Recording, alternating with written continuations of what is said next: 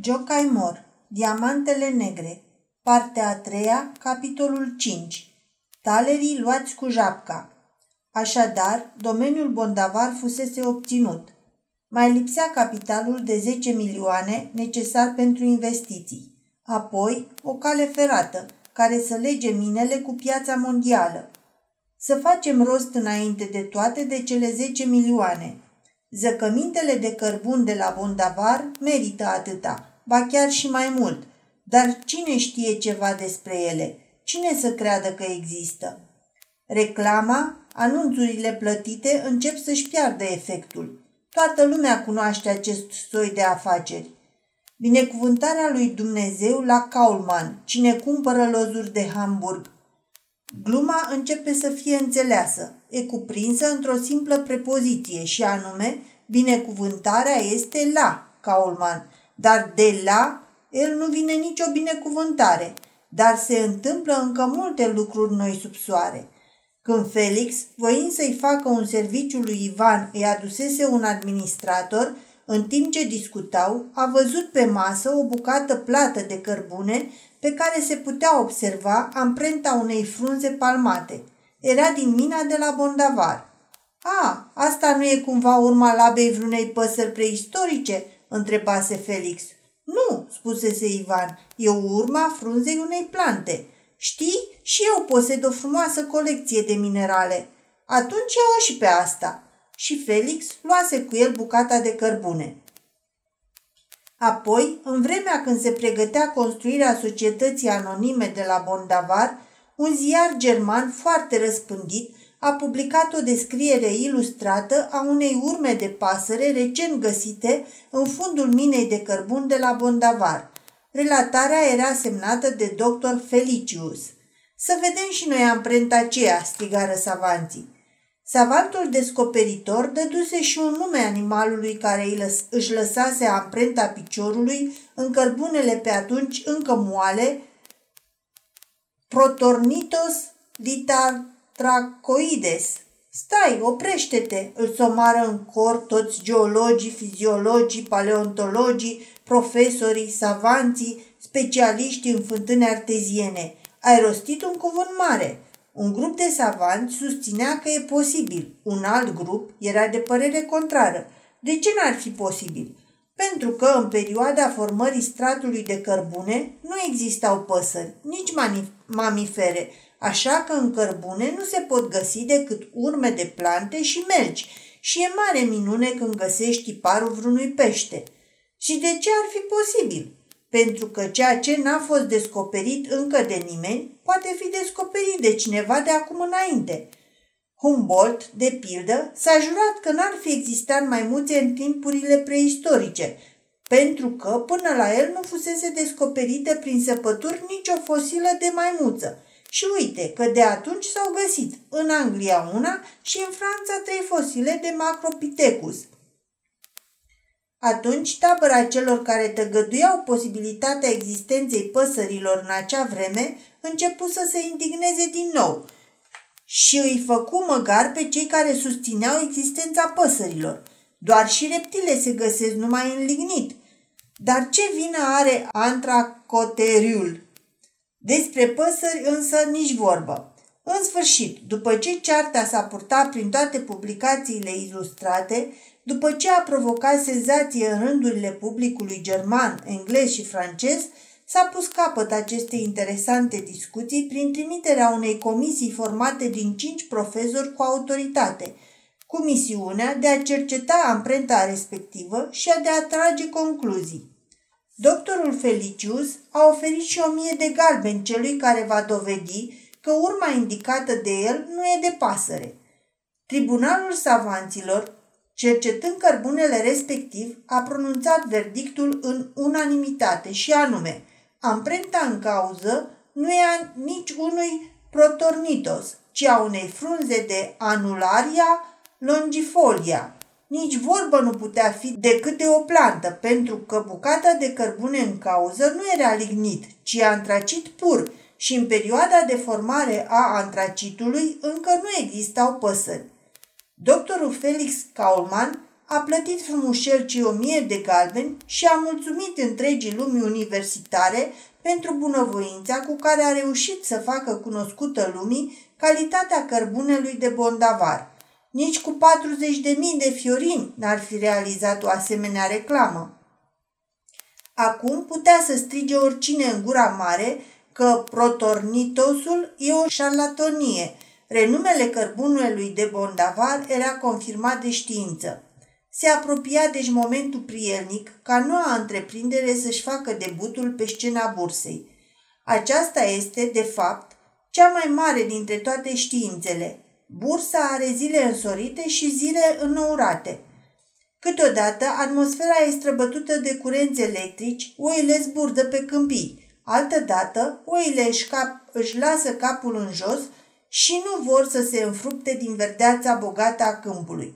Câteodată, îl roagă behăind pe cioban să le tundă, că lâna s-a făcut grea. Altădată își împreunează capetele, se întorc cu spatele și nu ascultă de niciun îndemn. Alte ori, fără să știe nimeni de ce, berbecul din frunte o ia la fugă și țăști toate oile după el. Nici ciobanul, nici giulăul nu le mai pot opri. Deci e lucru important să știi când e zi bună la bursă căci vin uneori timpuri atât de bune și binecuvântate, oamenii sunt atât de bine dispuși, portofelele și pungile atât de mărinimoase, încât în aceste zile totul merge din plin. De s-ar trezi cineva să organizeze un consorțiu pentru parcelarea și vânzarea muntelui Geler, tot ar găsi un promotor și oameni dispus să subscrie acțiuni. Alte ori, însă nu interesează nici măcar împrumutul de stat pentru căile ferate turcești. Așadar, într-una din acele zile frumoase, când toate se întâmplă ca prin minune, a început la bursa din Viena subscripția publică pentru Societatea Zăcămintelor de Cărbune de la Bondavar. În această zi, armata a fost nevoită să întindă coridoare în fața băncii Kaulman și pe strada unde se afla casa de credit pentru a menține ordinea în rândurile mulțimii celor dornici să subscrie. Încă de dimineață, publicul s-a adunat la porți și cei care erau mai tari și-au făcut loc cu coatele. În învălmășală nu se sinchisea nimeni de o pălărie turtită sau un rever rupt de la palton.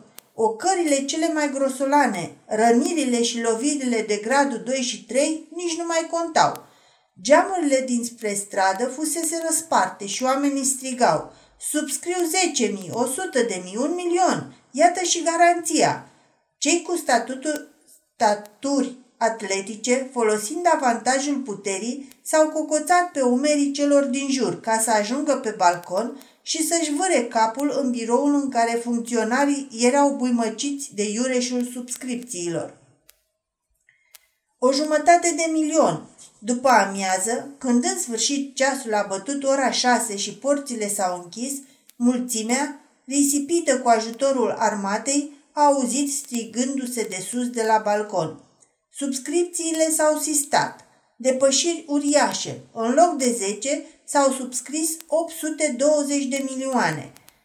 Dar, ce, dar se găsesc oare în buzunarul celor care au subscris sumele mari la care s-au angajat? Nici de cum. Fiecare a depus doar a zecea parte din suma subscrisă ca garanție în alte hârtii de valoare, iar consorțiul n-a văzut încă niciun ban. Cei care își prăpădesc hainele în aglomerația asta nici nu au prea mulți bani, nici nu au vreo legătură cât de mică cu industria carboniferă, dar acum e timp frumos la bursă, se poate câștiga. Acțiunile carbonivere Bondavar sunt cotate peste valoarea nominală și fiecare ar vrea ca acel mic câștig să ajungă în punga lui. Pe urmă, întâmplă-se orice cu acțiunile subscrise. Numai că cineva a avut grijă să nu lase copacii să crească până la cer. În umbră așteaptă gata de luptă adversarul. Prințul Valdemar, ca unul dintre cei mai renumiți prinți ai bursei, este în fruntea contremineului. Și cât se poate de firesc, ca toți cei care au subscris, urmărind un câștig imediat să-și ducă acțiunile la bursă și să înceapă să le vândă. Atunci, mișcarea de haos se oprește, ageul scade și încetul cu încetul dispare complet. Dacă întreprinderea e viabilă, dacă acțiunile ajuns în mâini ferme, s-ar putea să aibă loc o nouă creștere, dar știința a descoperit un remediu și împotriva acestui fenomen. Consiliul de administrație alege un sindicat al acționarilor și acest sindicat dispune când să se înmâneze certificatele de subscripție și sindicatul va folosi acest răstimp ca să distribuie gratis agenților de bursă cam 500 de certificate pentru a lansa întreprinderea. Aceștia fac apoi o zarvă nemaipomenită în culise și în incinta bursei, provocând creșterea cursului. Își smulg din mâini certificatele umflate artificial, dar bursa încă n-a văzut o acțiune. Se înregistrează în continuare doar cursul banilor și al mărfii. Oamenii experimentați știu că acesta este un război regizat din culise, pentru că acela care ar vrea să dea bani ar găsi la sursă oricâte acțiuni poftește la cursul normal. Contremineul pândește clipa când va izbi în promotorii agioului, scăzând certificatele sub valoarea nominală, pentru ca apoi să le cumpere pe preț de nimic. Pe urmă pot să crească cât vor. Și în acest joc își frânge gâtul micul capitalist care s-a hazardat să zburde pe gheață, cel care, atras de zgomotul bacanalelor dezlănțuite în cinstea vițelului de aur, și-a scos din sertar micile economii care îi aduc dobânzi modeste și încearcă să obțină un câștig sigur. Iar când izbucnește contra mineul, se pomenește cu un picior zdravăn în spate și așa cum își lasă racul piciorul, se lasă păgubaș și de acțiuni și de diferențe și fuge acasă, mulțumind Domnului că cel puțin și-a salvat cizmele. Așa merg lucrurile astea. În Urbea X există o stradă care se cheamă și astăzi strada grecească. Pe ea se înșiră case frumoase, cu ornamente construite odinioară de comercianții greci. În mijloc se înalță biserica cu frontispiciul de marmură, cu minunata ei cloporniță pălăită cu aur, cu cele mai sonore clopote din tot orașul. Se spune că atunci când au fost turnate aceste clopote, Grecii aruncau pumni întregi de monede de argint în masa topită a metalului. Destoinici, inventivi și veseli greci ăștia. Ei au fost în întemeitorii comerțului stabil în Ungaria. Evreii nu aveau voie să posede averi imobile, așa că numai casele grecilor reflectau inteligența și sârguința stăpânilor lor. Cu toată originea lor macedoneană, când stăteai de vorbă cu ei, puteai să jur că ai în fața ta un maghiar jet-beget. Limba lor maternă era cea ungurească. Pe a lor o învățau fără folos. Nici nu umblau separat, ci amestecați cu ceilalți locuitori. Majoritatea fuseseră înnobilați și se mândreau cu blazonul lor. Ședeau cu alții la masa verde și lumea îi putea deosebi de restul locuitorilor doar prin faptul că, în timp ce ceilalți ciocniseră de mult ouăle roșii, grecii abia peste vreo 10 zile începeau cu două ciocănele să bată ritmic toaca pe o placă de lemn vestind vinerea mare. Din orașul X a pierit întreg neamul acesta atât de împământenit. Ar merita să se, să se cerceteze din punct de vedere biologic care a fost cauza dispariției lor – de ce au pierit bărbații lor burlaci și fetele lor nemăritate? La ei, atât sexul masculin cât și cel feminin se caracterizau printr-un fizic impunător, chipeș, ochi înflăcărați și trăsături nobile și au pierit unul după altul. De fapt, a rămas unul singur, dar și acela e burlac, bă, bătrânul Ceanta Ferenci, Cândva fusese un om jovial, un cântăreț plin de haz, bogat și darnic, curta femeile frumoase, era cavaler și cartofor temut. Cu timpul s-a închis tot mai mult în sine, ocolea oamenii, devenise zgârcit, ura muzica și cântecul și dădea bani cu camătă. Cu cât rămânea mai singur, cu atât îi se adâncea blazarea. Cum îi murea un prieten vechi, o rudă, un asociat, se grăbea să cumpere casa. Toată strada devenise proprietatea lui. Doar alături de el mai rămăsese cineva în casa proprie. Această casă era și ea a unei rude de neam grecesc, care însă avea o fată. În mod cu totul excepțional, aceasta n-a rămas fată bătrână, ci s-a măritat cu un pianist care purta numele maghiarizat de Beleni. A născut apoi un băiat care fu botezat Arpad. Pe bătrânul grec toate astea îl săcăiau grozav. De ce se mărită una dintre ultimele grecoaice? De ce se mărită cu un pianist? De ce are un fiu? De ce îl botează Arpad? Și de ce se întâmplă toate astea tocmai în vecinătatea lui? Numai această casă mai lipsește ca să fie a lui toată strada. Până și biserica e a lui. Afară de el, nimeni nu intră în ea. Preotul rostește liturgia numai pentru el. El e patronul, el e enoria, el e curatorul, el e tot prezbiteriul, el e casierul, el e totul. Dacă moare el, se închide biserica și poate să-i crească iarba în prag. Dar în casa aceea de alături, noul vlăstar nu prea avea de gând să moară. Copilul, Arpad, era vioi ca un țipar. La vârsta de cinci anișori, scăpa deseori mingea peste casă în curtea grecului. Bineînțeles, bătrânul niciodată nu i-o dădea înapoi. Dar tânărul vlăstar al vecinilor îi pricinuia și alte amărăciuni. Prin oraș curgea un pârâu frumos, lat de doi stânjeni și adânc de o jumătate. Grădinile caselor se întindeau până la acest pârâu. Totul în jur era frumos și răcoros. Bătrânul grec și-a închis cu gratii de fier porțiunea lui de pârâu, să nu care cumva să intre cineva în apa lui. Dar orice fel de gratii i-ai pune, apa unui pârâu are obiceiul de a nu rămâne la un singur stăpân, ci curge mai departe și vine alta apă în loc. Casa lui Beleni era în susul pârâului. De câte ori scăpa în grădină, micuțul Arpad avea obiceiul afurisit să facă bărci de hârtie, să le umple cu fel și fel de flori din grădină și cu alte bălării și să le dea drumul pe apă.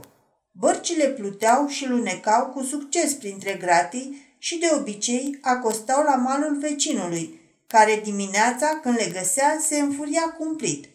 Dragă doamne, asta constituia o violare a dreptului de proprietate. De ce dă drumul copilul ăsta nemernic la adevărate flote de hârtie pe apa altuia? Soții Belenii aveau multe bătaie de cap, mereu îi interziceau lui Arpa de experiențele lui nautice, dar parcă te ascultă un asemenea pici. Apoi a venit războiul. De ce venise, nu se putea ști, dar honvezii, unguri și soldații nemți trăgeau unii în alții. După istoricii mai moderni, totul n-a fost decât un joc de copii, provocat de faptul că și paii maghiari, care sunt mahomedani, n-au vrut să rupă cu dinții vârful cartușului lor, pe care nemții îl fabrică cu untură de porc. Sau asta s-a întâmplat în India de Est. Ei, e cam același lucru. Nu se mai știe sigur. Ce se spune peste asta e inventat de poeți. De altfel, amintim toate acestea pentru ca să se afle cum a ajuns Berend Ivan în casa familiei Beleni.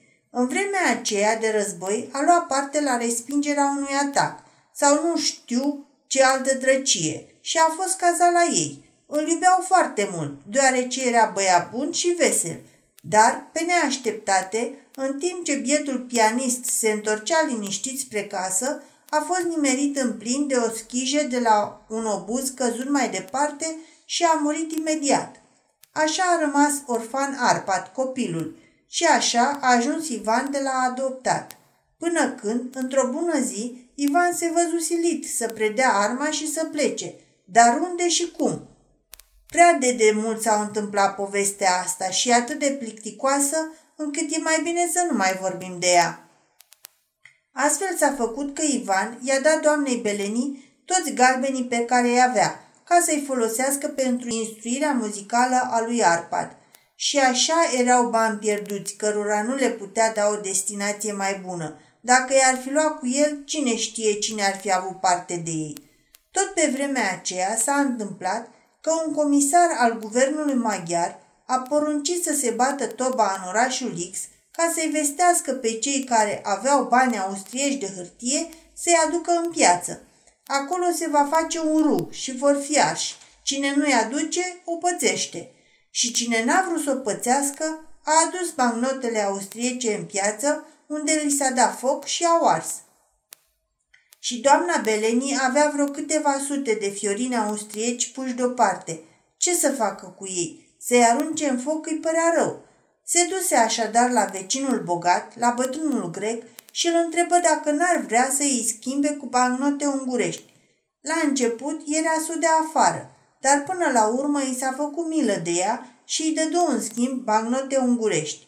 I-a dat chiar mai multe, dar peste o săptămână s-a dus la ea și i-a spus Nu vreau să mă folosesc de banii tăi, de banii pe care tatăl tău mi-a încredințat pentru șase procente. Ia-ți cei 10.000 de fiorini și fă ce vrei cu ei și îi plăti în bancnote maghiare între capitalul care se afla depus la el.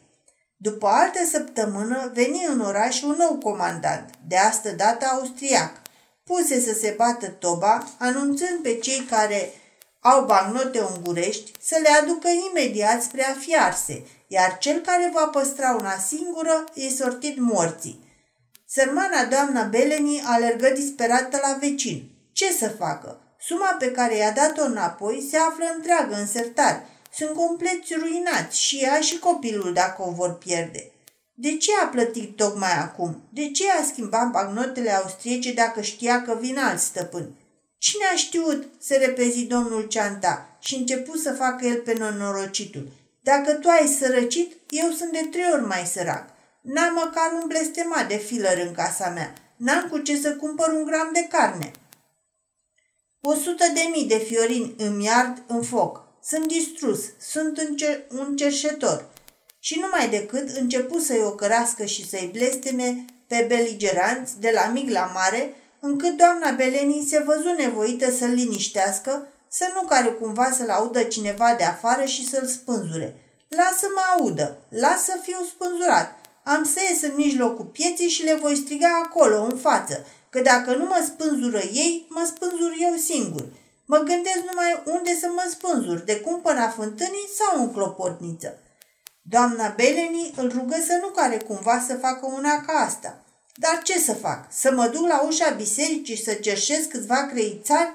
Uite, cele din urmă două parale pe care le mai am. Și când le scoase din buzunar, începu să plângă, îi curgeau lacrimile și roaie. Săraca femeie se apucă să-l consoleze, să nu se prăbătească.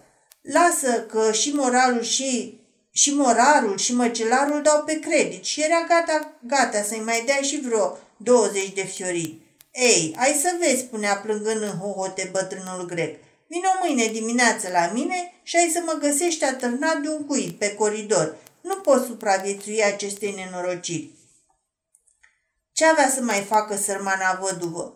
A dus pachetul de bancnote la domnul comandant și astfel au fost arși și acești bani în piață. A fost ceva grozav de hazliu. Multora, când își aduc aminte, râd le dau lacrimile. Pentru văduvă urmară zile grele. Pierduse toți banii moșteniți de la tatăl ei și nu-i mai rămăsese decât casa. Camerele din față le-a închiriat pentru prăvălii, ea înghesuindu-se în cele din fund și își ducea zilele din acest venit neînsemnat și mereu se uita cu teamă spre cerdacul vecinului. Nu cumva să o fi spânzurat vecinul? Pentru că ea, sărmana, trecuse prin încercări prea mari. Dar bătrânul nu s-a spânzurat. E adevărat că pierduse și el câteva mii de fiorini, dar aceștia nu reprezentau decât pleavă. Îi rămăsese perechet. Avea o pivniță la care se ajungea pe sub pământ, printr-o hrubă strâmtă, săpată chiar în casă. Pivnița, așezată exact sub pârâu, fusese clădit de un maestru vienez și localnicii nu știau nimic despre ea. Încăperea era plină de butoaie de o jumătate de aco și toate erau pline de argint. Zăcea ascuns acolo, în pivnița bătrânului, o comoară uriașă. Prin simpla apăsare pe arcul unui mecanism secret pus în funcțiune din dormitorul lui, se deschidea un stăvilar ascuns în albia părâului astfel că în câteva clipe toată pivnița putea fi inundată cu apă. Apoi puteau să tot intre hoții acolo. Orice bucată de argint sau de aur care ajungea în mâna domnului Ceanta nu mai vedea lumina zilei, lua drumul pivniței de supărâu. În acest timp, sărmana văduvă trăia în lipsuri, cosea și broda, ca să agonisească câțiva bani pentru pâinea de toate zilele. Căci pentru nimic în lume n-ar fi folosit aurul primit de la Ivan pentru alt scop decât pentru învățătura lui Arpad. Și ce mai costau lecțiile de pian. Micul Arpad era un geniu, dar ca orice copil, el nu se ocupa cu plăcere de talentul pe care îl dăruise Dumnezeu, ci prefera să-și piardă vremea cu nimicuri. Nu era îngăduit niciodată să ia să din casă fără maică sa, ca nu cumva să ia apucături rele de la alți copii, dar copiii născocesc ei și singur fel și fel de năzbâtii. De pildă cu grădina. Îndată ce izbutea să ajungă în grădină, se apuca de treabă la un soc, tăia lăstarele din anul trecut, făcea din ele o morișcă, o așeza pe apă și își trecea astfel ceasuri în șir, privind fascinat cum se învârte morișca. Asta încă n-ar fi nimic, dar îi scodea și alte drăcovenii. Din același soc își făcuse un fluier și cu jucăria asta primitivă cânta fel și fel de cântece țărănești.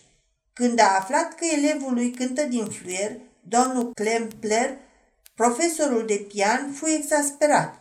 Pentru un pianist, asta e sinucidere curată, dar încă nu era totul. În grădina de vis-a-vis, de care grădina lor era despărțită doar de apa prâului, la glasul fluierului apărea o fetiță blondă, cam de cinci ani. Arpad îi trimitea pe apă bărci de hârtie, suflând în ele, iar fetița le împingea înapoi pe aceeași cale. Ei, asta era de-a dreptul o ticăloșie și domnișorul Arpad lua pedepse pentru pe, peste pedepse. Dar nimeni nu izbutea să afle unde își ascundea el uneltele pentru moară și fluierul. Când se ivea cineva în grădină, toate dispăreau fără urmă. Domnișorul Arpad lega moara și fluierașul cu o sârmă de aramă și le cobora în gura unei pivnițe, în așa fel ca nimeni să nu le poată afla. Fluieratul îl scotea din sărite pe bătrânul grec, mai ales exercițiile la pian, care durau până seara.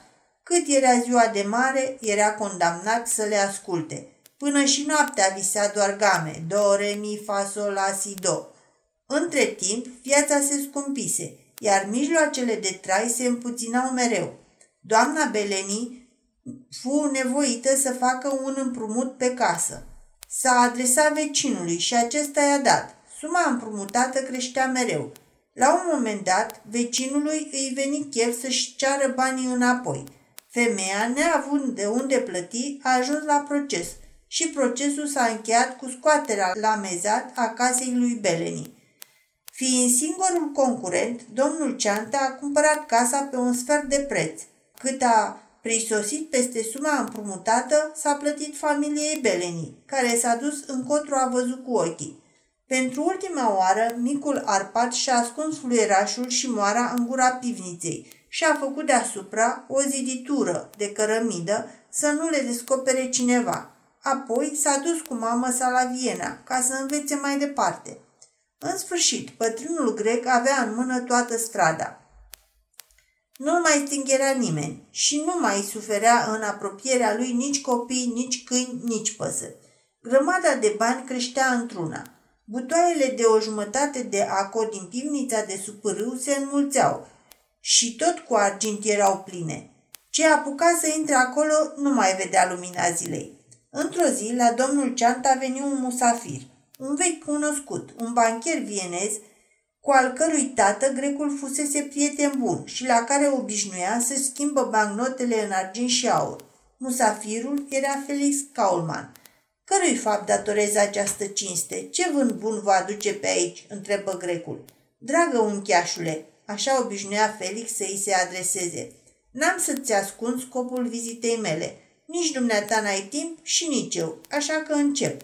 Sunt în fruntea unei societăți importante. Am pus la cale o afacere cu zăcămintele de cărbun de pe domeniul prinților de Bondavar, afacere la care s-a subscris un capital de 820 de milioane de fiorini. Ei, asta e de 82 de ori mai mult decât îți trebuie dumitale, nepoțele. Banii sunt lucrul cel mai mic, dar am nevoie de oameni de vază pe care să-i copteze în Consiliul de Administrație, deoarece succesul afacerii depinde de hărnicia, abilitatea și priceperea Consiliului de Administrație. O, dar asemenea oameni se pot găsi ușor, mai ales dacă tantiemele sunt bune. Ei, tantiemele n-au să fie de lepădat. Fiecărui membru o să-i revină cam 5-6 mii de fiorini pe an. Da, e o sumă frumușică. Fericit cel ce va ajunge în Consiliu. M-am gândit la dumneata, uncheașule, să intre în Consiliul de Administrație. E o mare cinste pentru mine. Dar ce obligații am înainte de asta? Niciuna, nici înainte, nici după, nici cât ai să fii membru. Singura condiție este ca fiecare membru al Consiliului să subscrie o mie de acțiuni. Ei, mulți bani nepo- nepoțele dragă, nu e vorba de plătit, ci numai de subscris. Eu, dragă nepoțelule, deși sunt un biet comerciant dintr-un oraș mic, știu măcar atâta lucru, că pentru cel care are de unde a subscrie sau a plăti este tot una. Dacă nu ții seamă de faptul că subscripțiile reciproce se anulează, dacă de pildă dumneata, uncheașule, subscrii o mie de acțiuni la întreprinderea mea carboniferă, iar în același timp eu îți dau o hârtie prin care mă oblig să cumpăr de la dumneata o mie de acțiuni al parii, cele două obligații se anulează reciproc și nimeni nu are nimic de pierdut. Hm, dar de ce ai nevoie nepoate de această comedie? Am să spun adevărul adevărat. Așa e făcută lumea de azi. Se uită mai întâi ce fac oamenii cei mai de vază. Dacă aceștia se mișcă, se mișcă toți. Dacă la bursă numele dumitale, uncheașule, va figura cu o mie de acțiuni, toți capitaliștii mai mici se vor îmbulzi să te urmeze. Pentru asta, uncheașule, primești o sinecură. O să-ți aducă anual 5-6 mii de fiorini, iar eu o să am un succes răsunător când, cu întreprinderea mea. Mă crezi că vorbesc sincer? Hm, am să mă gândesc, nepoate. Vină după amiază, la cafenea. Până după masă, domnul Ceanta a tras cu urechea cam ce se vorbește la cafenea despre întreprinderea Bondavar și a făcut socoteala că de fapt nu riscă nimic, deoarece cu scrisoarea lui Felix este complet acoperit. Când se întâlni cu Felix, se și hotărâse. E în ordine, subscriu acțiunile, dar nu cumva să-mi rămână vreuna pe gât. Că mie nu-mi place hârtia. Hârtia e hârtie, dar argintul, oricum îl iei, tot argint rămâne. Nici o grijă, uncheașule. Le opresc eu pe toate. Eu depun garanție pentru subscripție, eu fac vărsămintele parțiale. Felix reuși să-l liniștească pe grec și a lăsat o scrisoare prin care se obliga să cumpere cele o mie de acțiuni subscrise. Urmare apoi manevrele de culise. Agenții, speculanții, intermediarii au început să umfle cursul acțiunilor carbonifere bondavar, care urca rapid. Sindicatul acționarilor încă nu eliberase nimănui nicio acțiune. Contremineul era paralizat. Și din această zi, domnul Ceanta Ferenc a început să urmărească foarte sârguincios presa. Nu ziarele, ele mint întotdeauna, ci publicațiile bursei. Acelea spun, spun adevărul, adevăr de aur. Și văzu cu mirare ce se întâmplă cu acțiunile bondavar. Zi de zi cursul, cursul creștea. Uite, 15, 18, în sfârșit, 26 peste paritate. Cine a subscris 200 de mii de fiori a câștigat 20 de mii în două săptămâni și poate că nici n-a avut 200 de mii de fiorini, ci doar garanția depusă pe hârtie. Numai când te gândește în fiori, să câștigi 20 de mii de fiorini cu 200 și numai în două săptămâni, cât trebuie să trudească un cămătar cinstit ca să obțină o dobândă de 20% pentru 200. Cât trebuie să asude și să tremure pentru banii împrumutați, câte piei trebuie să iei de pe o droaie de nebuni, la câți muritori de foame trebuie să le smulgi perna de sub cap, cu câți avocați trebuie să te cerzi la sânge, câți judecători trebuie să ungi, câte înjurături ești nevoit să suporți de la concurenți, în vreme ce un speculant de nimic, un escroc printr-o măzgălitură a numelui, adună cu mătura asta suma în două săptămâni. Vai, ce nedreaptă e soarta! iar domnul Felix Kaulman puse mâna pe 20.000 de fiorini mari și lați numai pentru că Ceanta Ferenci a semnat o mie de acțiuni.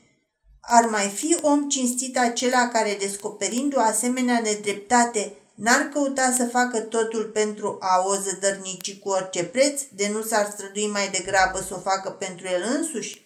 Ce, sunt nebun să fur pentru alții? A fura, în principiu, nu e frumos deloc, dar să fur pentru alții e de-a dreptul imoral. Dar uite că apare iar Felix Kaulman și vine în vizită la bătrânul său prieten din orașul X. Afectos, cu un surâs viclean, bătrânul grec îl primește în camera sa și îl poftește să ia loc. Ia loc, dragul meu nepot, ce vânt te aduce pe aici? Știi, începu Felix cu indiferența omului de afaceri. Am venit în chestiunea transferului acțiunilor, după cum ne-a fost vorba. Ce acțiuni? Aha, acțiunile Bondavar. E așa de urgentă chestiunea? Da, pentru că vreau să fac primul vărsământ și pe urmă, la emiterea acțiunilor, taxa de transcriere de 2 fiorini, așa că dacă se emit direct pe numele meu, fac o economie de 2000 de fiorini. Așadar, ești dispus să le preiei chiar dacă sunt mai puține? Ne poate. Așa cum ne-am obligat prin contract. Și dacă eu nu ți-aș preda decât 500? Kaulman făcu o strâmbătură. Ei, atunci aș fi obligat să mă mulțumesc și cu atât. Și dacă n-aș preda niciuna? Ce? Strigă Kaulman sărind de pe scaun. Cred că glumești, uncheașule. Ba nu glumesc deloc. Ar trebui să fiu nebun ca să-mi scape chiar și numai o acțiune la care am un câștig de 20 de fiorini. Kaulman păru agitat peste măsură.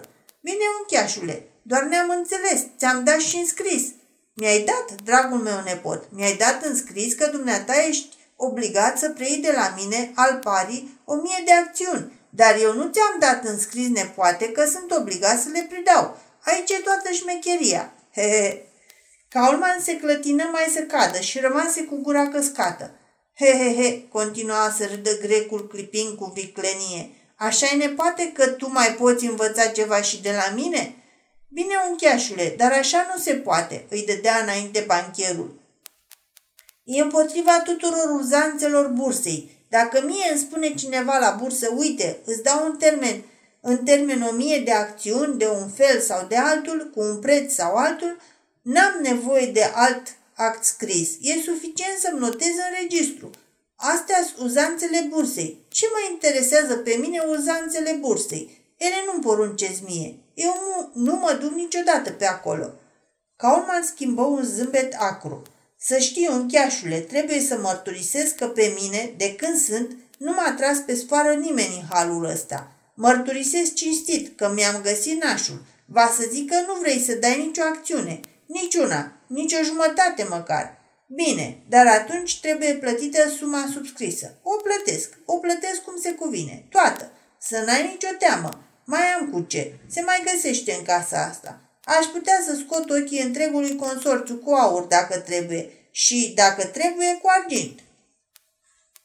Ei, spuse calmant, trântind o jobenul pe masă, n-aș fi crezut că în orășelul ăsta o să-mi facă cineva o asemenea figură. Domnul Ceanta era nespus de mândru că a reușit să-l păcălească pe vienezul acesta și se grăbi să se folosească de această lovitură reușită.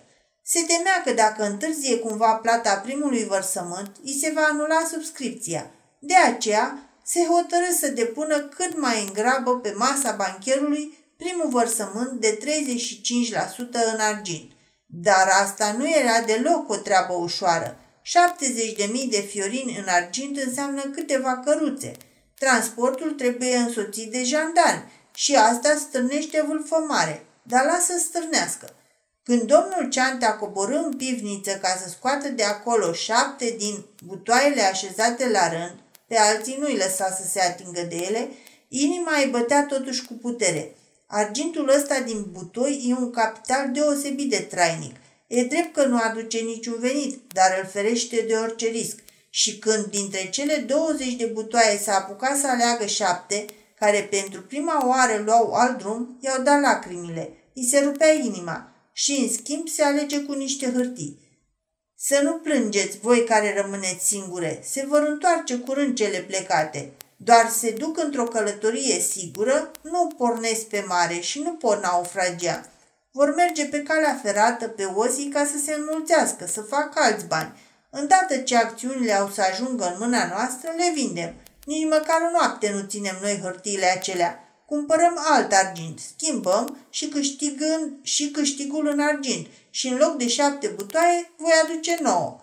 Consolându-le astfel pe cele rămase acasă, domnul Ceant a făcut socoteala la cursul zilei cam cât este prețul argintului, să vadă ce diferență va încăsa.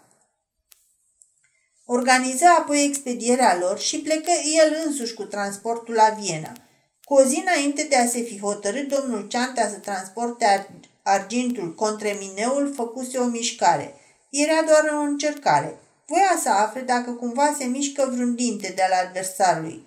Au început să cumpere devize. Dacă prețul argintului se urcă, scade valoarea hârtiilor. Domnul Ceanta sosi la momentul potrivit cu cele șapte butoaie de argint. Cele două căruțe încărcate cu butoaie sigilate cu plumb și escortate cu baioneta la armă stârniră senzație pe străzile Vienei. Dar aminte când se va afla că butoaiele sunt pline cu argint. Dar aminte când se va afla că grămada asta de argint urmează să fie depusă ca prin vărsământ pentru acțiunile bondavar. Parcă Peru și Brazilia își desferecaseră izvoarele.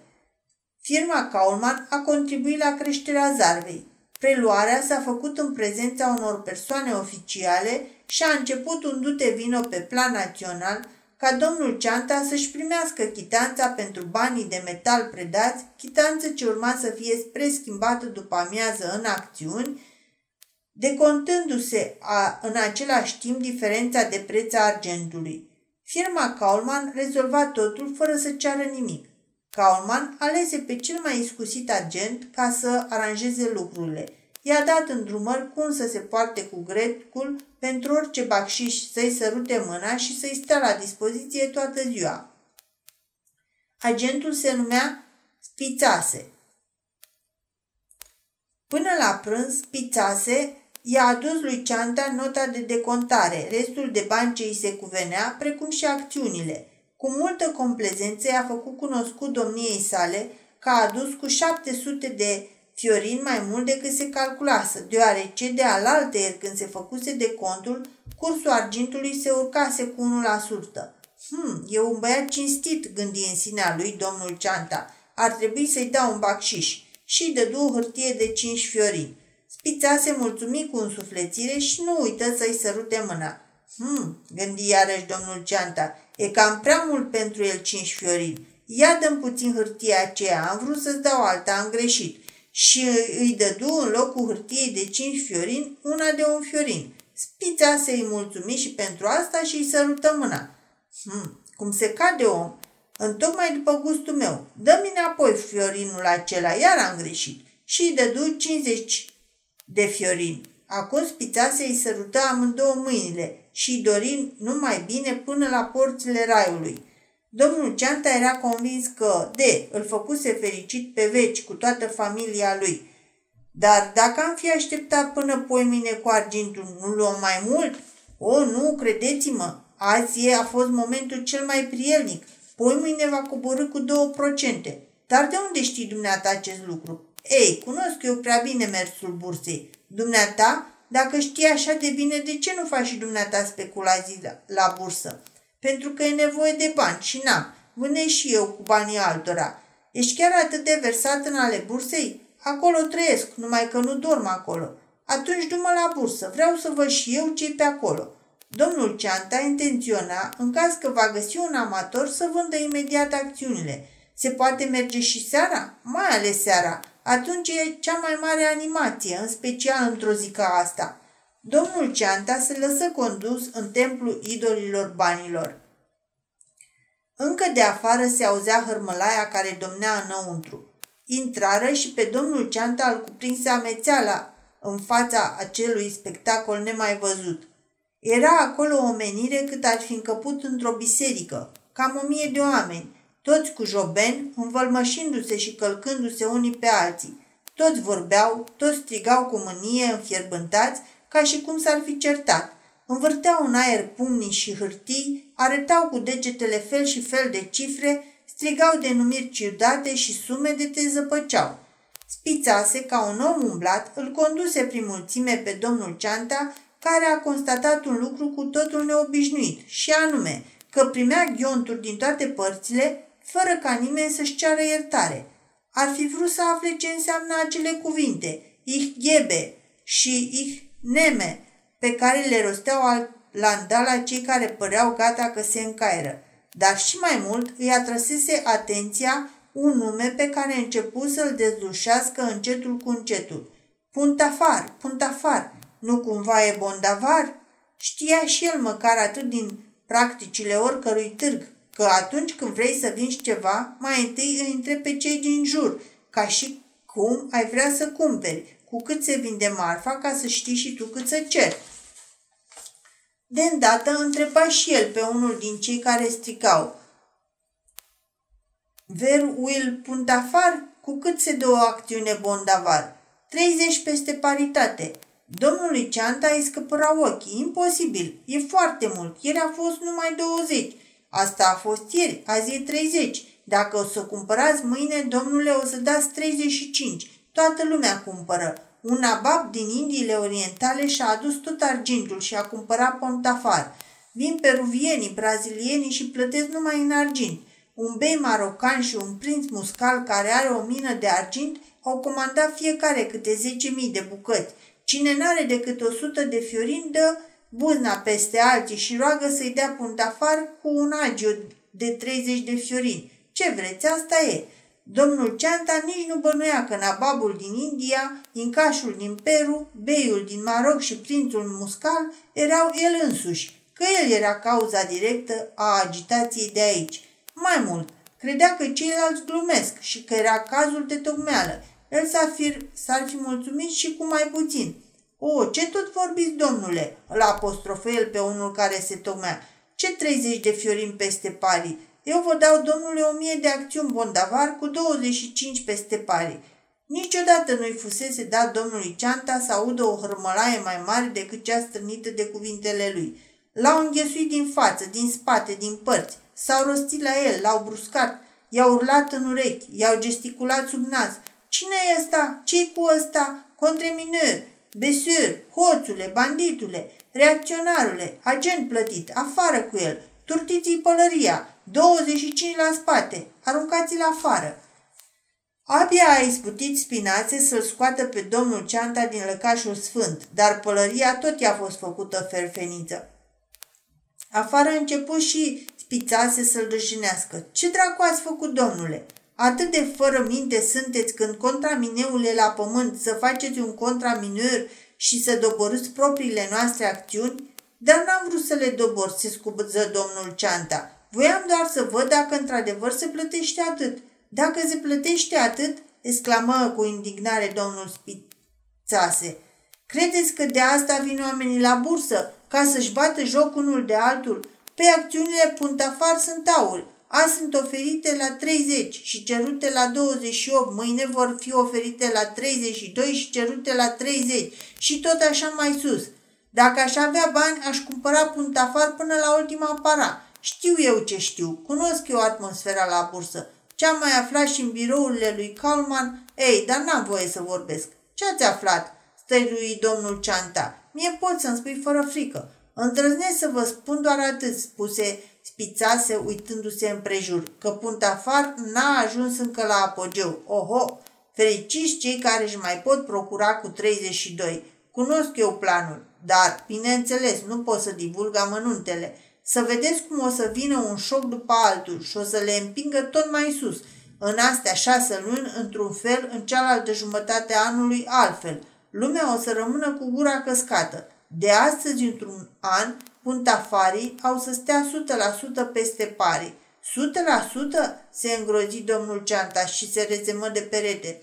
Dar apoi își reveni și l acuză pe spițase că vrea să-l păcălească. Ascultă, dumneata ești un mare au Schneider, du-te înapoi, ajung acasă și singur. Și l alungă pe spițase. Totuși, a doua zi, primul lucru a fost să-i ceară chelnerului să-i aducă un Börsenbericht. Și într-adevăr, acolo scria exact ce prevăzuse spițase. Prețul argintului scăzuse dintr-o dată cu 2%. iar bondavar erau cerute la 30 și oferite cu 32. Literă de Evanghelie. Nu vă niciuna, exclamă domnul Ceanta lovindu-se cu pumnul în palmă. E destul că omul să uite noaptea, geamul deschis și până dimineața toate sertarele îi sunt pline cu bani. Am un noroc formidabil. Se sculă și se îmbrăcă. Mai era la micul dejun când sosi spițase. Fața lui radia victorioasă. Ei, ce v-am spus? zise punând în fața domnului Ceanta Börsenberichtul, pe care l adusese cu el. Pozițiile care îl interesau erau subliniate cu creion roșu. Domnul Ceanta nu-i spuse că cercetase Börsenberichtul și putu de să pozeze ca un financiar cu sânge rece. Aruncă o privire peste cifre și dădu afirmativ din cap. Da, cam așa e. Ei, nu e nicio nenorocire. Sigur că nu. Până diseară cursul va ajunge la 35. Ah, de-aș avea eu mai multe. Așa e. Ține spițase, îți dau încă 50. Fii fericit și dumneata. Cumpără-ți un bondavar. Nu-mi săruta mâna, nu-ți dau voie, dar îi dădu voie. Vezi, nu cumva să speculezi cu acțiunea. Ține-o pentru dumneata. Când va veni timpul pentru plata celorlalte vărsăminte, am să o plătesc și pe aceea în locul dumitale, dar nu-mi săruta mâinile pentru toate. Am să-ți mai fac încă mult bine. Dacă o să însărut mâna ori de câte ori îți fac vreun bine, rămân fără mâini. Acum însă aștept și eu de la dumneata, ca semn de recunoștință, să mă anunț când șeful dumitale pune la cale o nouă manevră cu acțiunile lui. În mod special să mă anunț când va veni timpul să le vând. Mă înțelegi dumneata? Așa, Vezi bine, acum ai și dumneata interesat că doar ai și dumneata acțiuni. Trebuie să fii cu atât mai atent. Pe urmă, când o să vindem acțiunile, ai, să, ai să-ți primești și dumneata partea dumitale. Spițase îi sărută pe rând toate degetele domnului Ceanta. Vă rog doar un singur lucru, se rugă Spițase, să nu mă trădați domnului Kaulman, că dacă află că divul cuiva secretele lui de afaceri, mă dă afară imediat. Să n-ai nicio grijă, ai de-a face cu un om cinstit. Și acest om cinstit credea că l-a mituit pe celălalt om cinstit. Dintre atâția oameni cinstiți, care oare îl va înșela mai cumplit pe celălalt?